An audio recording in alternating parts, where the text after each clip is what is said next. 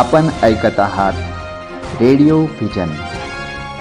प्रस्तुती दिव्यांग social foundation Akola.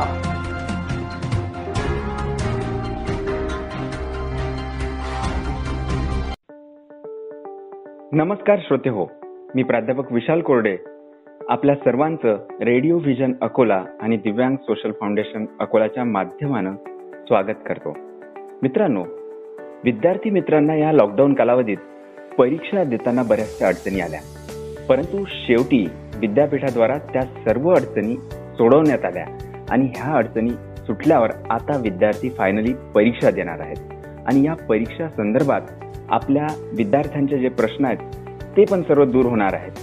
आणि या कालावधीत विद्यार्थ्यांनी परीक्षा कशी दिली पाहिजे आणि श्री शिवाजी महाविद्यालय अकोला हे महाविद्यालय परीक्षा कशा पद्धतीनं कंडक्ट करणार आहे या संदर्भात आपल्याला माहिती देण्यासाठी आपल्या स्टुडिओमध्ये आलेले आहेत विद्यार्थीप्रिय प्राचार्य डॉक्टर रामेश्वर भिसे, जे श्री शिवाजी महाविद्यालय अकोला येथे प्राचार्य म्हणून कार्यरत आहेत आणि आज आपल्या स्टुडिओमध्ये आले आहेत. नमस्कार सर. नमस्कार सर.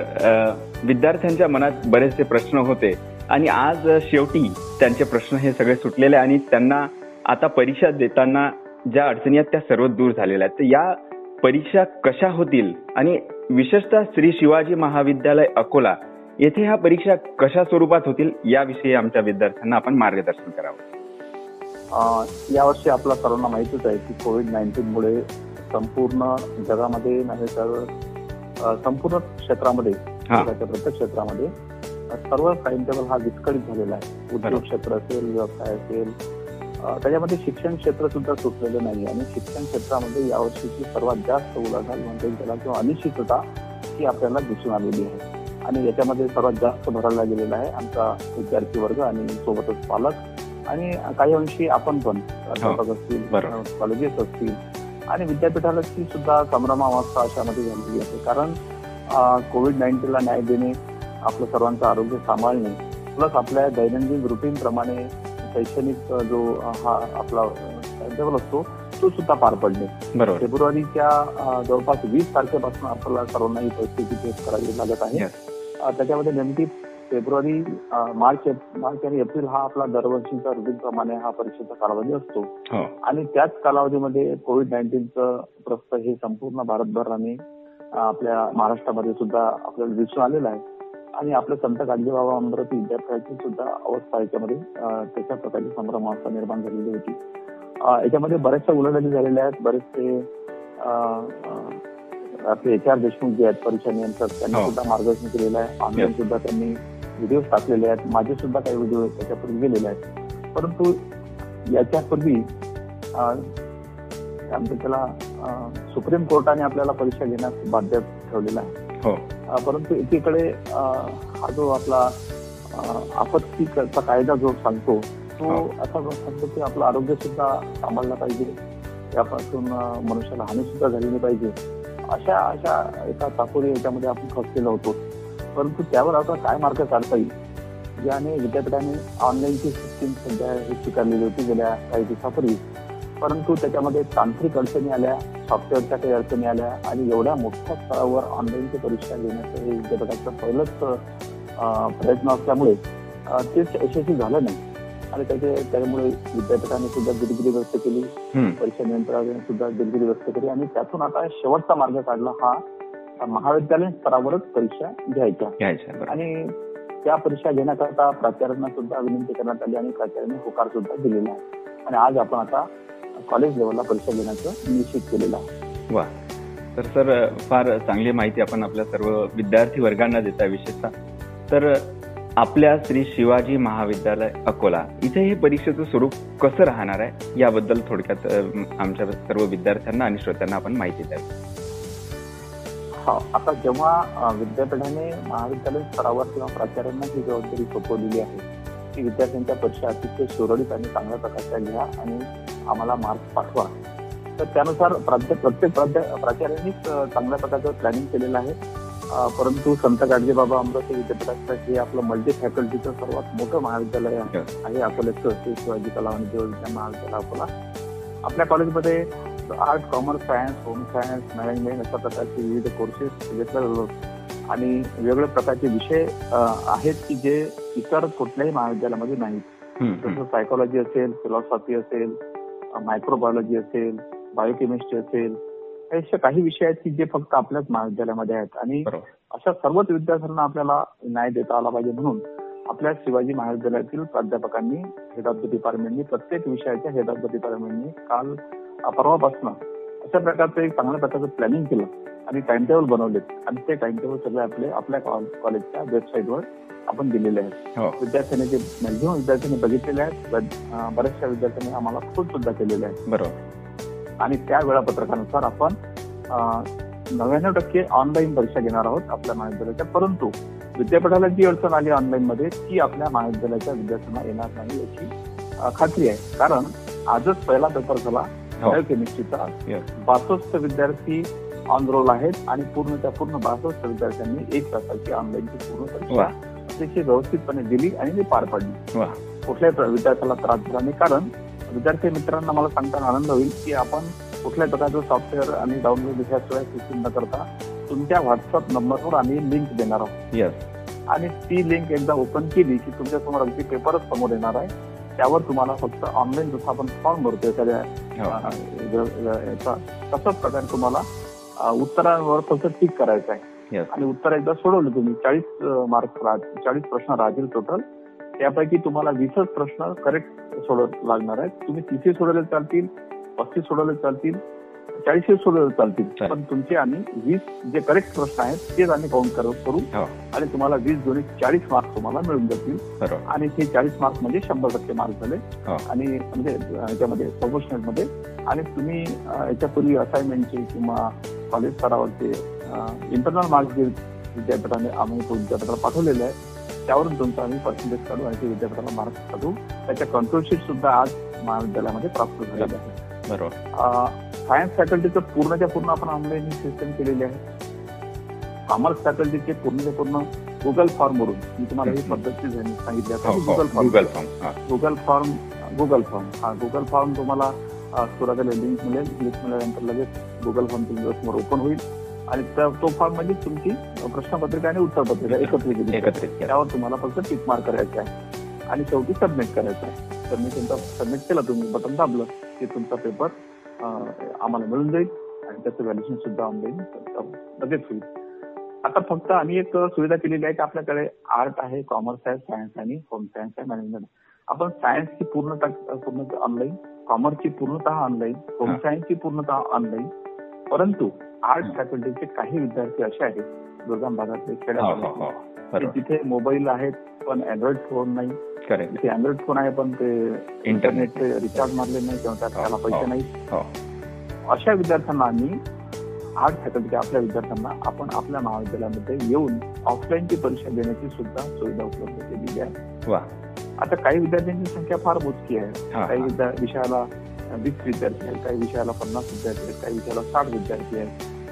टोटल आम्ही गृहीत धरलं की एकशे वीसच्या वर हा आकडा जात नाही. बरोबर. आणि त्याच्यामुळे आपलं इतकं भव्य महाविद्यालय आहे की त्या महाविद्यालयामध्ये एका दिवसाला आपण एकशे वीस विद्यार्थी जरी बोलावले तरी दहा दहा फूट अंतर ठेवून त्या विद्यार्थ्याला आम्ही बसून त्याची ऑफलाईन परीक्षा आपण घेऊ एक तासाची आणि त्याला बाहेर मोकळं करू. कारण याच्यापूर्वी आपल्याला कॉलेजमध्ये अनुभव आहे. आपण आपल्या महाविद्यालयामध्ये सहाशे चाळीस विद्यार्थ्यांचा नीटचा पेपर अतिशय सुरळीत पार पाडला. बरोबर. कॉलेजच्या गेट पासून दहा फुटाचं अंतरावरून तो विद्यार्थी त्याच्या रूम मध्ये गेला, त्याच्या डेस्कवर म्युझिक खुर्चीवर बसला. तो डेस्क आधी सॅनिटाईज केलेला होता आणि पेपर सोडल्यानंतर त्याला त्याच पद्धतीने रांगेने अतिशय दहा दहा फुटाच्या अंतरावरून विद्यार्थी गेटच्या बाहेर काढले. त्याच्यामुळे सॅनिटाईजचा सुद्धा वापर करण्यात आला. विद्यार्थ्यांचे आरोग्य सुद्धा आपण तपासलं आणि व्यवस्थित पेपर सुद्धा सोडवला गेला. त्याला किलबन पाण्याच्या बॉटल सुद्धा आपण वेळेवर पोहोचवल्या. हीच व्यवस्था आपण आपल्या महाविद्यालयाच्या रेग्युलर विद्यार्थ्यांच्या फायनान्सच्या बीएच्या मात्र केलेली आहे. आणि सायन्स आणि कॉमर्स आणि होम सायन्सचा जरी एखादा विद्यार्थी चुकून आला की तर मला नाही ऑनलाईन सोडवलं गेलं पण त्याची सुद्धा आपण ऑफलाईन परीक्षा घेण्याची व्यवस्था केली. कारण आपण तीन पेपर सेट काढलेले आहेत. तर तो पेपर सेट रिपीट सुद्धा होणार नाही. बरोबर. पहिलाच विद्यार्थ्याचा ऑनलाईन झाला तो सुद्धा दुसऱ्या विद्यार्थ्याला कॉपी सुद्धा होणार कॉपी होणार नाही. त्याची गोपनीयता सुद्धा आपण पाळलेली आहे. विद्यार्थ्याला त्याची सोय सुद्धा केलेली आहे. वा, म्हणजे उत्कृष्ट असं नियोजन आपल्या महाविद्यालयातर्फे केलेलं आहे. त्याचबरोबर कोणत्याही विद्यार्थ्याला परीक्षेपासून वंचित राहणार नाही याची दक्षता आपल्या महाविद्यालय प्रशासनानं घेतलेली आहे. त्याबद्दल सर आपलं हार्दिक अभिनंदन आहे. अजून आपण विद्यार्थ्यांना काय सूचना द्याल? आम्ही विद्यार्थ्यांना हे सूचना देईल की कुठल्याही प्रकारचं पॅनिक न होता किंवा घाबरून न जाता ही जी सोपी पद्धत आपण गुगल फॉर्मची केलेली आहे, ज्या गुगल फॉर्म मध्ये कुठलीच कोणाला अडचण जात नाही. म्हणजे आजपर्यंत कित्येक विद्यार्थ्यांनी अकराव्या बाराव्या पासून जे विद्यार्थी असतात त्यांनी गुगलच्या माध्यमातून फॉर्म भरलेले आहेत.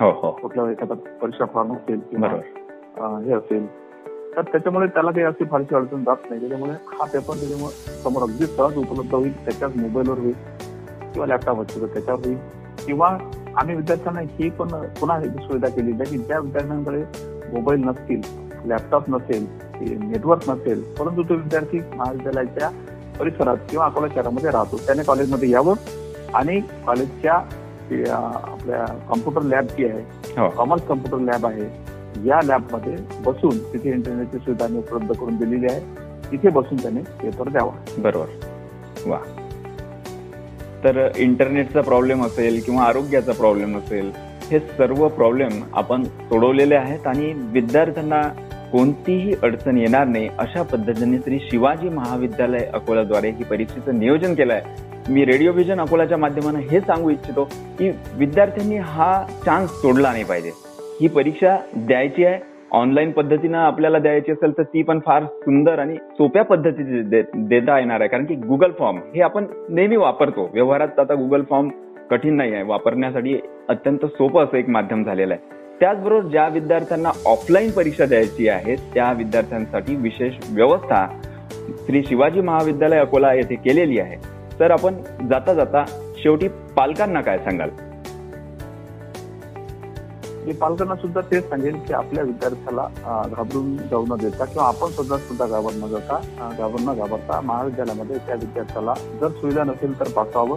त्याच्या आरोग्याची पूर्ण ते खबरदारी घेतल्या जाईल आणि त्या विद्यार्थ्याला जर घरून पेपर सोडवता येत असेल तर आनंद आहे. गुगल फॉर्मवर तो पेपर सोडू शकेल. त्याचे कुठल्याही प्रकारच्या मार्किंगमध्ये म्हणा किंवा त्याच्या मनात ज्या शंका असतील की माझं काही या परीक्षेमध्ये मुळे जे होईल काय, नुकसान होईल काय, तसं अजिबात होणार नाही. जितकंच ज्याने अभ्यास केला तितकेच मार्क्स त्याला पाठवला जातो. हा, आणि विद्यार्थ्याला ही जर सुद्धा काही संभ्रम असतात की जी डिग्री मिळेल ही डिग्री आम्हाला थोडस त्याच्यामध्ये शंका आहे किंवा ही असरित राहील का, तर मी असं सांगेल की रुटीन पिरियड मध्ये सुद्धा प्राध्यापकच पेपर सेटिंग करतात. महाविद्यालयात परीक्षा घेतात, महाविद्यालयाचे प्राध्यापक त्याचे व्हॅल्युएशन करतात, ते मार्क्स देतात आणि त्याची डिग्री विद्यार्थी देत असते. बरोबर आहे. आता यावर्षी फक्त सेटिंग केलेले पेपर जे आहेत ते त्या त्या महाविद्यालयाने सेटिंग केले तर त्या त्याच महाविद्यालयाच्या विद्यार्थ्यांना करून ते सोडून दिले जातात. बरोबर. इतका फरक जर सोडला तर कुठलाही फरक राहणार नाही असं मला वाटतं व्यक्तीच्या. बरोबर. त्यामुळे ती डिग्री ऑथेंटिकच राहील, अधिकृतच राहील, काही शंका नाही. कारण की सगळे प्रोसेस प्राध्यापक आणि कॉलेजेसनेच केलेली आहे. जे आधी सुद्धा रेग्युलर मध्ये कॉलेजेसच करत होते, परंतु या वर्षी फक्त वेळ झाला त्याला. त्याच्यामुळे डिग्रीबद्दल काही अशी शंका घेण्याचं कारण नाही. बरोबर आहे. तर अत्यंत सुंदर अशी माहिती प्राचार्य डॉक्टर रामेश्वर भिसे यांनी आपल्या सर्व श्रोत्यांना दिलेली आहे आणि विशेषतः परीक्षा संदर्भात विद्यार्थ्याच्या मनात जी भीती आहे ती दूर करण्याचं एक कार्य श्री शिवाजी महाविद्यालय अकोल्याच्या वतीने होते आहे. आणि हे महाविद्यालय संपूर्ण अमरावती विद्यापीठ, अमरावतीला लीड करणारं महाविद्यालय आहे. म्हणजे कोणतीही मोठी स्कीम असेल तर पहिले श्री शिवाजी महाविद्यालय अकोल्याची राबवली जाते आणि ती सक्सेस झाल्यावर इतर सर्व महाविद्यालयात राबवली जाते. म्हणून श्री शिवाजी महाविद्यालयाचे आज सर्वत्र नावलौकिक आहे आणि या विद्यालयाचे महाविद्यालयाचे विद्यार्थी, पालक, शिक्षक हे या महाविद्यालयावर अभिमान व्यक्त करतात, गर्व व्यक्त करतात की नाही आमचं महाविद्यालय फार चांगलं आहे आणि या महाविद्यालयात सर्व सुविधा ह्या विद्यार्थ्यांच्या हितासाठी जोपासल्या जाते. आणि या महाविद्यालयाचे प्राचार्य डॉक्टर रामेश्वर भिसे सर आज आपल्या स्टुडिओमध्ये आलेले होते आणि त्यांनी अत्यंत सुंदर अशी माहिती दिलेली आहे. एक माहिती मी सुद्धा विद्यार्थ्यांना सांगू इच्छितो, जे दिव्यांग विद्यार्थी आहेत त्यांना प्रत्येक तासाला परीक्षेत वीस मिनिटे महाविद्यालयातर्फे आणि विद्यापीठातर्फे देण्यात आलेले आहेत. त्याचबरोबर ज्या विद्यार्थ्यांना लिहिताना किंवा वाचताना अडचणी येतात, म्हणजे अंध विद्यार्थी असतील किंवा ज्याचा हात तुटलेला असेल किंवा त्याला हाताने लिहिता येत नसेल, तर अशा विद्यार्थ्यांसाठी वाचक किंवा लेखनिक हा कायद्याने घेता येतो.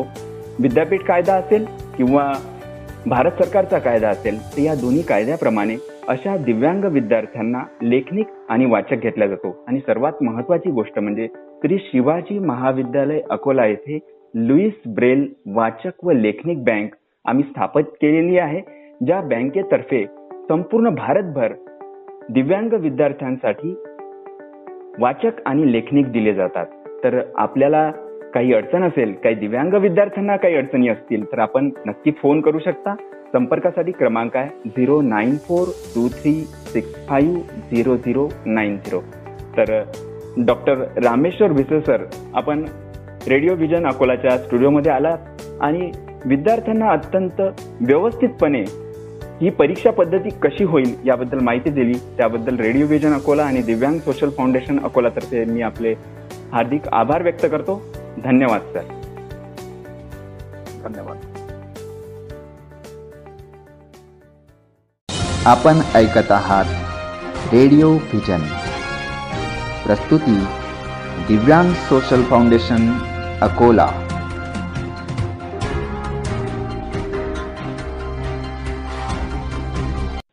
नमस्कार श्रोते हो, मी प्राध्यापक विशाल कोरडे, रेडिओ व्हिजन अकोला आणि दिव्यांग सोशल फाउंडेशन अकोलातर्फे आपल्या सर्वांचं सहर्ष स्वागत करतो. या कार्यक्रमात आज आपल्या सोबत आहेत अखिल भारतीय विद्यार्थी परिषदेचे अकोला आणि वाशिम जिल्ह्याचे प्रमुख डॉक्टर राजीव बोरकर. नमस्कार सर. नमस्कार. नमस्कार विशालजी. खूप खूप नमस्कार सर. आपला परिचय आमच्या श्रोत्यांना आपण द्यावा. निश्चितच विशालजी, खरोखरच सुरुवातीला तर तुमचं खरोखरच अभिनंदन की सर्व दिव्यांग बांधव तथा सर्वांसाठी हे जे तुम्ही दालन उभं केलेलं आहे त्याच्यामुळे खरोखरच तुम्हाला लाख लाख शुभेच्छा आहेत. धन्यवाद. धन्यवाद. मी माझा परिचय देतो विशालजी. डॉक्टर राजीव अंबादास बोरकर, मी संगीत विभागामध्ये प्राध्यापक आहे, तसंच सामाजिक क्षेत्रात सुद्धा मी कार्यरत आहे. त्याच्यामुळे अखिल भारतीय विद्यार्थी परिषदेचं गेल्या दोन हजार तीन पासून मी दायित्व घेऊन काम करतो आहे. सुरुवातीला मी नागपूर महानगर उपाध्यक्ष म्हणून माझ्याकडे दायित्व होतं. त्यानंतर अकोल्याला आल्यानंतर अकोला प्रमुख, अकोला जिल्हा प्रमुख म्हणून दायित्व होतं. तद्वत गेल्या दोन वर्षापर्यंत प्रांत उपाध्यक्ष म्हणून सुद्धा माझ्याकडे दायित्व होतं विद्यार्थी परिषदेचं. आणि सध्या वर्तमानामध्ये अकोला विभाग प्रमुख म्हणून दायित्व आहे. विद्यार्थ्यांच्या प्रश्नांना घेऊन विद्यार्थी स्तरावर, नवे नवे राष्ट्रीय स्तरावर ज्या ज्या काही विद्यार्थ्यांच्या मागण्या असेल त्या सोडवण्याचा आम्ही अखिल भारतीय विद्यार्थी परिषदेच्या माध्यमातून प्रयत्न करतो. वा वा. तर एक सुंदर अशी माहिती आपण आमच्या सर्व श्रोत्यांना सांगत आहात. सर, आपला नवीन प्रोजेक्ट जो सव्वीस ऑक्टोबर रोजी अकोल्यात त्याचं उद्घाटन होत आहे, या प्रोजेक्ट बद्दल सांगा. आणि हे जे प्रेरणा भवन बनत आहे विद्यार्थ्यांसाठी विशेष, हे प्रेरणा भवन आहे आणि फार सुंदर असं कन्स्ट्रक्शन आपण बघतो आहोत या प्रेरणा भवनाचं निर्माण झालेलं आहे. तर या प्रेरणा भवनाबद्दल आणि त्याचं उद्घाटन समारंभ आहे त्याबद्दल आपण आपल्या श्रोत्यांना सांगा. हे सांगण्यापूर्वी मला तुम्हाला हे सांगावं लागेल की या प्रेरणा भवनच्या मागची प्रेरणा काय आहे. कारण अखिल भारतीय विद्यार्थी परिषदेची स्थापनाच मुळात एकोणीसशे एकोणपन्नास साली नऊ जुलैला काहीच आपल्यासारख्या राष्ट्रभक्त विद्यार्थ्यांनी एकत्र येऊन ही केलेली संघटना आहे. नऊ जुलै एकोणीसशे एकोणपन्नास. आणि ही राष्ट्रभक्ती ले हृदय में हो खड़ा यदि देश सारा, संकटों पर मात कर यह राष्ट्र विजयी हो हमारा, हे ब्रीद वाक्य घेऊन नवे नवे ज्ञान, शील आणि एकता या त्रिसूत्रीवर चालणार हे संघटन आज साठ वर्षांपेक्षा जास्त वय या संघटनेचं झालेलं आहे. आणि या संघटनेने देशातल्या प्रत्येक क्षेत्रात मग ते राजकीय क्षेत्र असो, सामाजिक क्षेत्र असो, शैक्षणिक क्षेत्र असो, प्रत्येक क्षेत्रात आपला कार्यकर्ता त्या ठिकाणी पोहोचवलेला आहे, त्या कार्यकर्त्याचं प्रशिक्षण त्या ठिकाणी गेलेलं आहे. बिलकुल. त्याच्यामुळे प्रत्येक कार्यकर्त्यांची अशी इच्छा असते की आपलं एक स्वतःचं असं कार्यालय असावं ज्या ठिकाणी आपण काम करत असतो. विद्यार्थी परिषद ही फ्लोटिंग जनरेशन आहे, ते दरवर्षी विद्यार्थी काम करत असताना विद्यार्थी असताना काम करतो, मग पुढे तो पुढच्या क्षेत्रात जाऊन आपापल्या सामाजिक क्षेत्रात करिअर करून तो काम करत असतो. मात्र त्या विद्यार्थ्याला असं वाटत असतं की आपलं एक कुठेतरी आपलं एक क्षेत्र असलं पाहिजे, कार्यालय असलं पाहिजे की जिथून आपलं एक केंद्र राहील विद्यार्थ्यांचं, की जिथून सर्व विद्यार्थ्यांचे प्रश्न सुटतील. वा, असं अनेक वर्षापासूनचं सर्व विद्यार्थ्यांचं स्वप्न होतं. नवे नवे तीस चाळीस वर्षापासून हे स्वप्न आज खऱ्या अर्थानं सर्व कार्यकर्त्यांचं पूर्ण होत आहे. अनेक ठिकाणाहून सर्व पूर्व कार्यकर्त्यांचे फोन येत आहेत, सर्व लोकांच्या शुभेच्छा येत आहेत आणि मोठ्या संख्येनं आपापल्या वेळेने दिवसभरात वीस तीसच्या बॅचनं सगळेजण या कार्यक्रमाला उपस्थित राहणार आहेत. आणि या कार्यक्रमाचं उद्घाटन सन्माननीय नंदूजी देशपांडे जे आपले अकोला विभाग संघचालक म्हणून त्यांच्यावर दायित्व आहे हे या ठिकाणी उपस्थित राहणार आहे. तसवतच आपल्या अखिल भारतीय विद्यार्थी परिषदेचे क्षेत्रीय संघटन मंत्री माननीय श्री देवदत्तजी जोशी हे सुद्धा प्रामुख्याने या उद्घाटन समारंभाला उपस्थित राहणार आहे. तद्वतच प्रदेश संघटन मंत्री विक्रमजीतजी कलाने आणि प्रांत मंत्री जे आपल्या सर्व छात्रांचं नेतृत्व करत असतात असे रवीजी दांडगे या कार्यक्रमाला प्रमुख अतिथी म्हणून उपस्थित राहणार आहेत. तत्वतच या विभागाचे सन्माननीय आमदार सावरकर साहेब आहेत, रणजित पाटील साहेब आहेत, संजूभाऊ धोत्रे आहेत, हे सर्व मान्यवर या कार्यक्रमाला आपल्याला या ठिकाणी या उद्घाटनाच्या समारंभाला चार वाजता उपस्थित राहणार आहे असं मला माहिती द्यायची. वा वा, फार सुंदर अशी माहिती सांगता. आणि एक मानदी आळी ज्ञानवर्धी लोकांची इथे लाभणार आहे, कारण की हे जे नावं आपण सांगितलेत की हे नावं हे विद्यार्थ्यांना प्रेरणा देणारे सतत नाव आहेत आणि आम्ही आमच्या जीवनात सुद्धा या लोकांकडून प्रेरणा घेतोय. तुम्ही पण घेतली असेलच. तर मला मला जोडायचं आहे की प्रत्येक महाविद्यालयाचे प्राचार्य अध्यापक मोठ्या संख्येने येणार आहेत आणि विद्यार्थ्यांचे प्रश्न हे विद्यार्थ्यांची क्षेत्राशी निगडित निगडित आहेत. बरोबर. सगळं एक केंद्रबिंदू हे कार्यालय राहणार आहे. बिलकुल. त्याच्यामुळे हे सर्व शिक्षक प्राध्यापक सुंदर सुद्धा मोठ्या संख्येने या ठिकाणी. तर या प्रेरणा भवनाचं जे उद्घाटन आहे त्याच्यासाठी रेडिओ विजन अकोलातर्फे आपल्या सर्वांना खूप खूप शुभेच्छा आम्ही देतोय.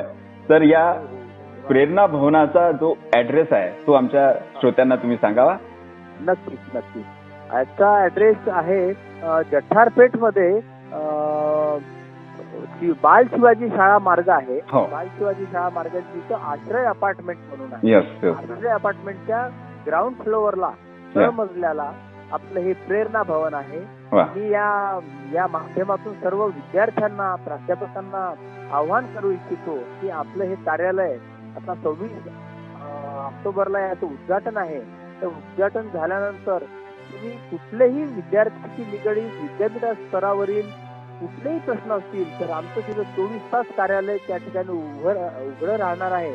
आपले जे जे काही प्रश्न असतील तिथे आमचे विद्यार्थी नेते विद्यार्थी नेतृत्व विद्यार्थ्यांचे मंत्री म्हणजे आपला नगरमंत्री अभिषेक देवर आहे तो आणि नगर अध्यक्ष म्हणून डॉक्टर संकेत काळे सर नवीनच कार्यकारणी झालेली आहे. हे सर्व आणि आम्ही सर्व चमू कुलगुरूंच्या माध्यमातून म्हणा किंवा सर्व शिक्षण क्षेत्रातल्या शिक्षण मंत्र्यांच्या माध्यमातून जे जे काही विद्यार्थ्यांचे प्रश्न असतील ते निश्चितच आम्ही सोडवण्याचा प्रयत्न करू. नक्की तुम्ही या कार्यालयाला अवश्य भेट द्या.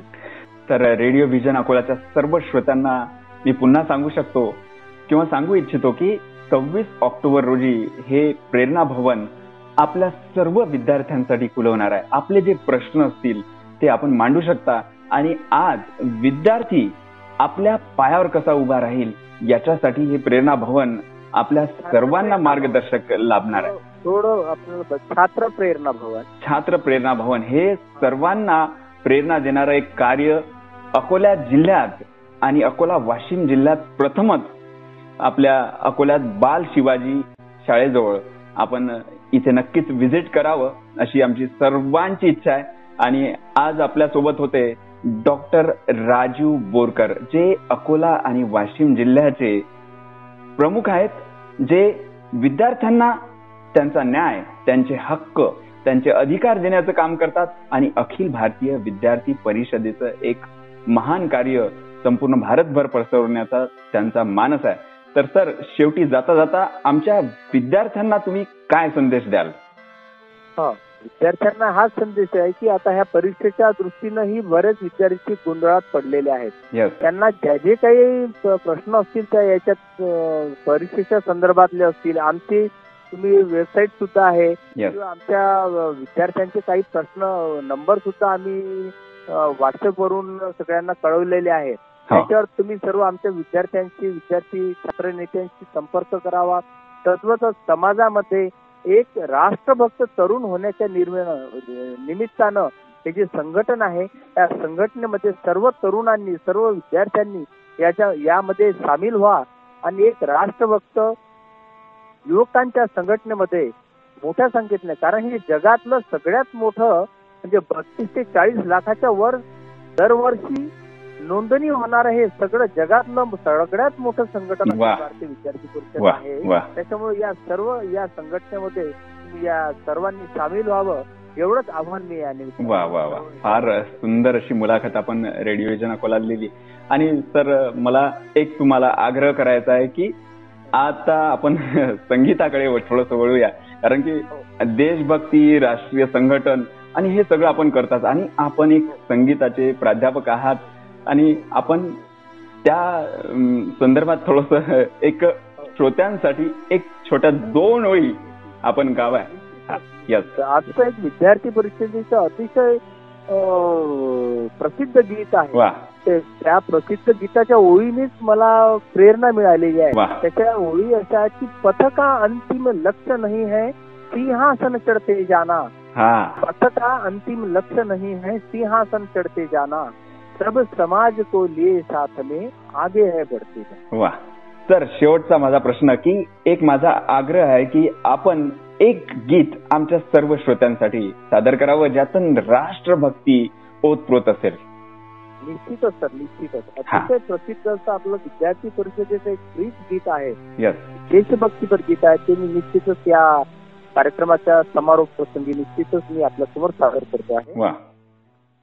चलो जलाए दीप वहाँ जहाँ अभी भी अंधेरा है, चलो जलाए दीप वहाँ जहाँ अभी भी अंधेरा है, शिक्षा पाकर भिक्षा मांगे युवजन खाए ठोकर आज, शिक्षा पाकर भिक्षा मांगे युवजन खाए ठोकर आज, आजादी का जश्न मनाकर पाखंडी करते हैं राज, भ्रष्ट व्यवस्था ने फिर अपना,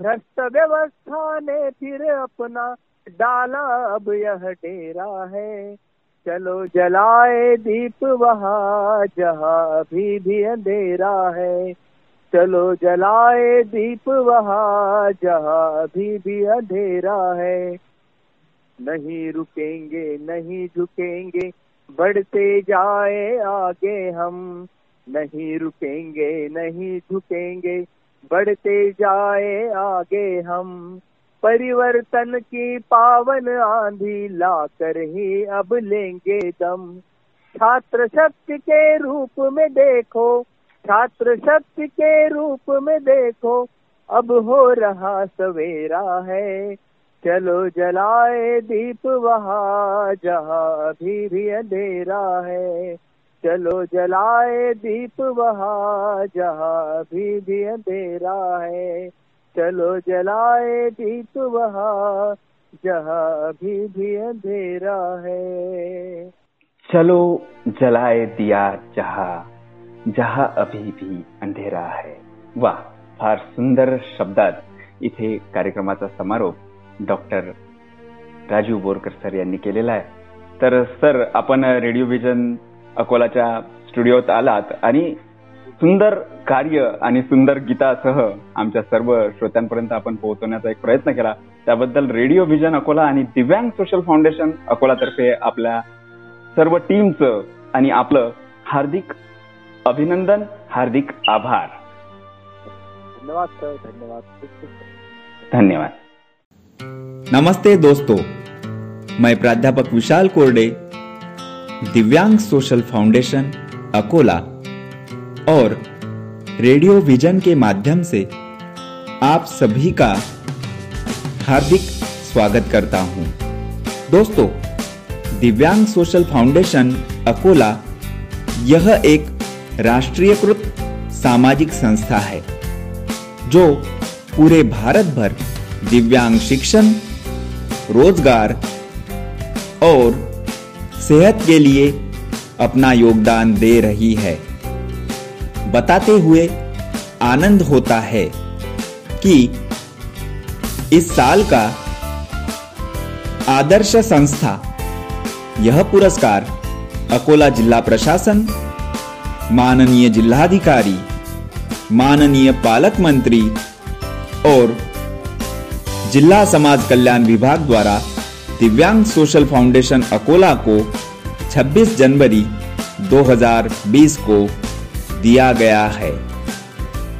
दिव्यांग सोशल फाउंडेशन अकोला द्वारा रेडियो विजन यह ऑनलाइन रेडियो चैनल हमने शुरू किया है।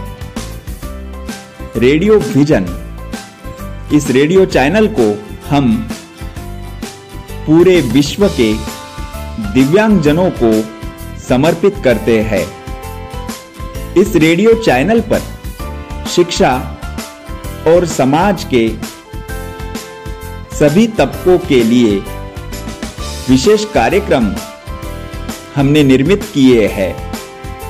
आप सभी को अनुरोध है, आप भी अपना विशेष कार्यक्रम रेडियो विजन के माध्यम से प्रसारित कर सकते हो। दिव्यांग सोशल फाउंडेशन अकोला के सभी सामाजिक कार्यों में अपना सहभाग दे सकते हो। दिव्यांग सोशल फाउंडेशन अकोला का फेसबुक पेज और इंस्टा पे पूरी जानकारी उपलब्ध है।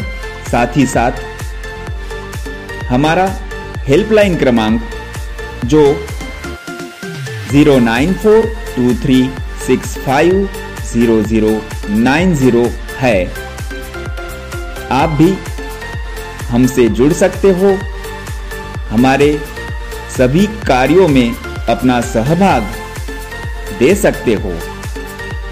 आज इस अवसर पर दिव्यांग सोशल फाउंडेशन अकोला के सभी सदस्य, साथ ही साथ रेडियो विजन के सभी टीम मेंबर्स को मैं हार्दिक शुभकामनाएं देता हूं। हिमांशु निमकरडे, प्रसाद झाड़े और श्रीकांत कोर्डे को आभार ज्ञापन करता हूं, क्योंकि उन्होंने इस रेडियो चैनल के निर्मिति के लिए अपना पूरा योगदान दिया है। तो आप सभी को अनुरोध है कि आप सब रेडियो विजन सुनते रहिए। धन्यवाद।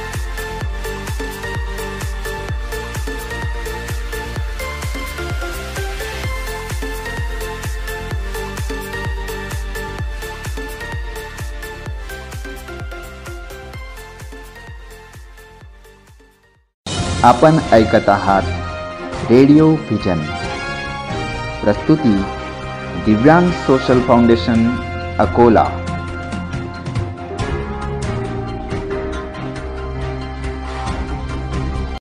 मी डॉक्टर रामेश्वर भिसे, प्राचार्य श्री शिवाजी कला वाणिज्य व विज्ञान महाविद्यालय अकोला. मी दिव्यांग सोशल फाउंडेशन अकोलाच्या रेडिओ व्हिजन या रेडिओ चॅनलला शुभेच्छा देतो. मी प्रमोद भंडारे, प्राचार्य औद्योगिक प्रशिक्षण संस्था मुलींची अकोला. दिव्यांग सोशल फाउंडेशन अकोलाच्या रेडिओ व्हिजन या रेडिओ चॅनलला माझ्या खूप खूप हार्दिक शुभेच्छा. नमस्कार मित्रांनो, मी प्रणित कुमार गुप्ता, दिव्यांग सोशल फाउंडेशन अकोलातर्फे चालवल्या जाणाऱ्या रेडिओ व्हिजन या रेडिओ चॅनलला खूप खूप शुभेच्छा देतो.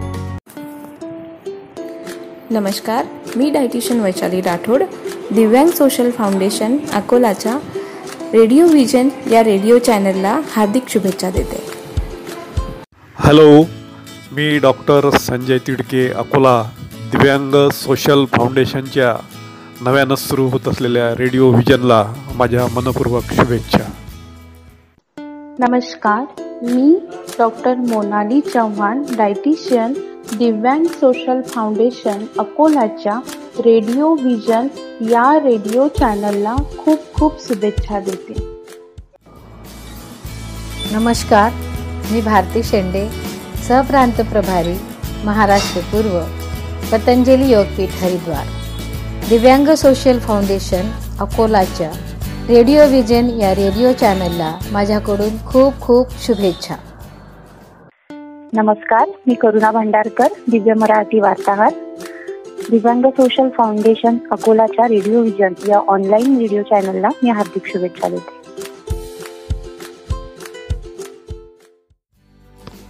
सभी को नमस्कार, मैं सीमा चतुर्वेदी, राष्ट्रीय साहित्य चेतना मंच की राष्ट्रीय सचिव. मैं राष्ट्रीय साहित्य चेतना मंच की ओर से दिव्यांग सोशल फाउंडेशन अकोला को उनके नवोपक्रम ऑनलाइन रेडियो प्रसारण रेडियो विजन के शुभारंभ की हार्दिक शुभकामनाएं प्रदान करती हूं.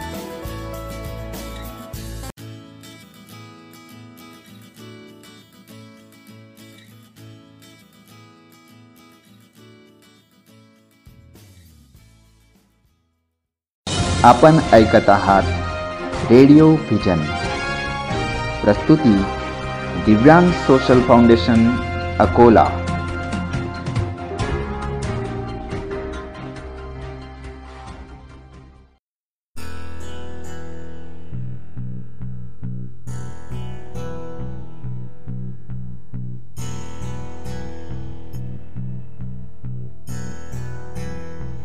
कादंबरी